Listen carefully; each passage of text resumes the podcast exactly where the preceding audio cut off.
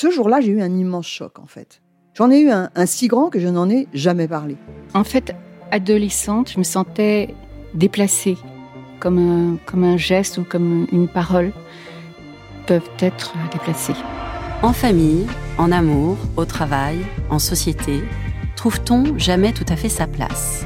Ce sentiment d'être en adéquation avec soi-même, de se rapprocher de la personne que l'on a l'ambition d'être.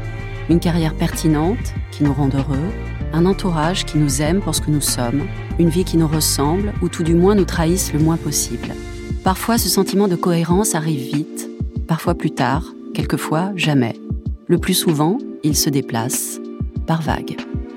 Je suis Marion Ruggieri et dans le podcast Les Vagues, un tout nouveau podcast de Elle, j'interrogerai des personnalités sur le moment où elles se sont senties à leur place pour la première fois, mais aussi le moment où elles se sont senties déplacées. Je me rendrai chez elles ou dans un lieu cher à leurs yeux pour qu'elles me racontent ce jour fondateur où elles se sont dit ⁇ Là, je suis bien, je suis là où j'ai toujours voulu être, et c'est moi. Découvrez et écoutez les vagues à partir du 24 octobre sur toutes les plateformes de podcast. Bonne écoute. Imagine the softest sheets you've ever felt. Now imagine them getting even softer over time. That's what you'll feel with Bowl and Branch's organic cotton sheets. In a recent customer survey, 96% replied that Bowl and Branch sheets get softer with every wash. Start getting your best night's sleep in these sheets that get softer and softer for years to come. Try their sheets with a 30-night guarantee. Plus, get 15% off your first order at bowlandbranch.com. Code BUTTERY. Exclusions apply. See site for details. C'est mon histoire, le rendez-vous iconique du magazine Elle. Les lectrices racontent leurs aventures les plus folles et les plus émouvantes. Je n'étais pas frigide, j'étais frustrée. Vibrez maintenant avec le podcast C'est mon histoire. Après le feu d'artifice, je suis restée aphasique. Inquiet, Jacques m'interrogeait Ça va? Tu es sûr que ça va? Tu as mal? Oh, que temps, en larmes, je secouais la tête, incapable de parler. Dans cette chambre d'hôtel miteuse en bordure d'une autoroute, tremblant au rythme des poids lourds, la scène aurait pu être sordide. Mais c'était le plus beau jour de ma vie. J'avais retrouvé le plaisir. Je jouissais enfin, après plus de 15 ans de grand blanc.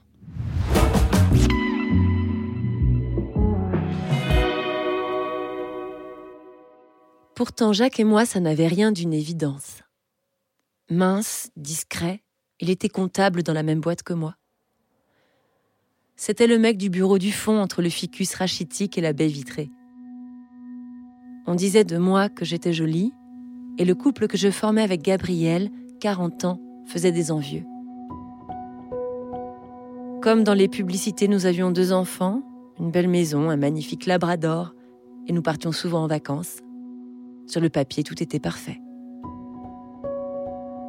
Le dessous des cartes était moins merveilleux, surtout dans notre chambre à coucher. Il ne s'y passait plus rien depuis des années. Quand on s'est rencontrés, Gabriel et moi, je sortais d'une relation avec Fabrice, mon premier amour. Un bad boy de province. Il traficotait, fumait des joints, sillonnait les rues sur sa moto pétaradante. J'étais folle de lui. Pour mes parents, notre relation était un crève-cœur. Une jeune bourgeoise s'amourachant d'un petit casseur, pour eux, c'était l'horreur. Fabrice et moi, on aimés et déchirés pendant quatre ans.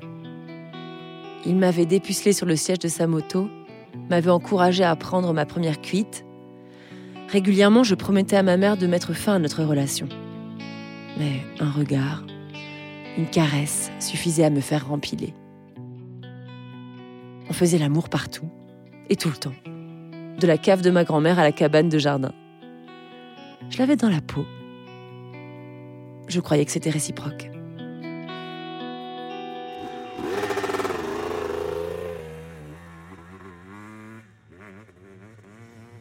Mais un jour, Fabrice a disparu, suivant en Espagne une autre fille. J'ai pleuré toutes les larmes de mon corps, tandis que mon père sabrait le champagne. À l'entendre, n'étant ni malade, ni enceinte, ni droguée, je m'en tirais très bien. J'ai été expédiée loin de chez nous pour me refaire une réputation. C'est là que ma route a croisé celle de Gabriel, jeune architecte. S'il était mignon, il n'a rien allumé en moi. Sexogramme plat. Il m'a invité à prendre un verre, à aller au cinéma. Un soir, j'ai trouvé une déclaration d'amour sur mon répondeur. Je me souviens de mon embarras. J'aurais dû écouter mon instinct, mais je l'ai revu. Peu de temps après, il m'a embrassé. Ce ne fut ni bon ni mauvais. Son haleine était fraîche, ses lèvres chaudes. Sa générosité, son énergie étaient rassurantes. La première fois que nous avons fait l'amour, ça n'a pas été désagréable. Ses cunilingus étaient même corrects. Sauf que je ne ressentais pas grand-chose. J'ai continué à me laisser porter, au point de lui dire oui en grande pompe l'année suivante. Notre vie sexuelle est devenue routinière. Gabriel prenait l'initiative. Après quelques baisers et caresses, nous faisions l'amour dans notre lit, sagement je m'activais peu. Lorsque je sentais Gabriel déçu, je poussais quelques cris, feignais un orgasme. Pour écouter la suite de cette histoire, vous devez être abonné à Elle. Nous vous proposons une offre 100% numérique ou une offre avec votre magazine livré chez vous chaque semaine. Faites votre choix sur la page l.fr/slash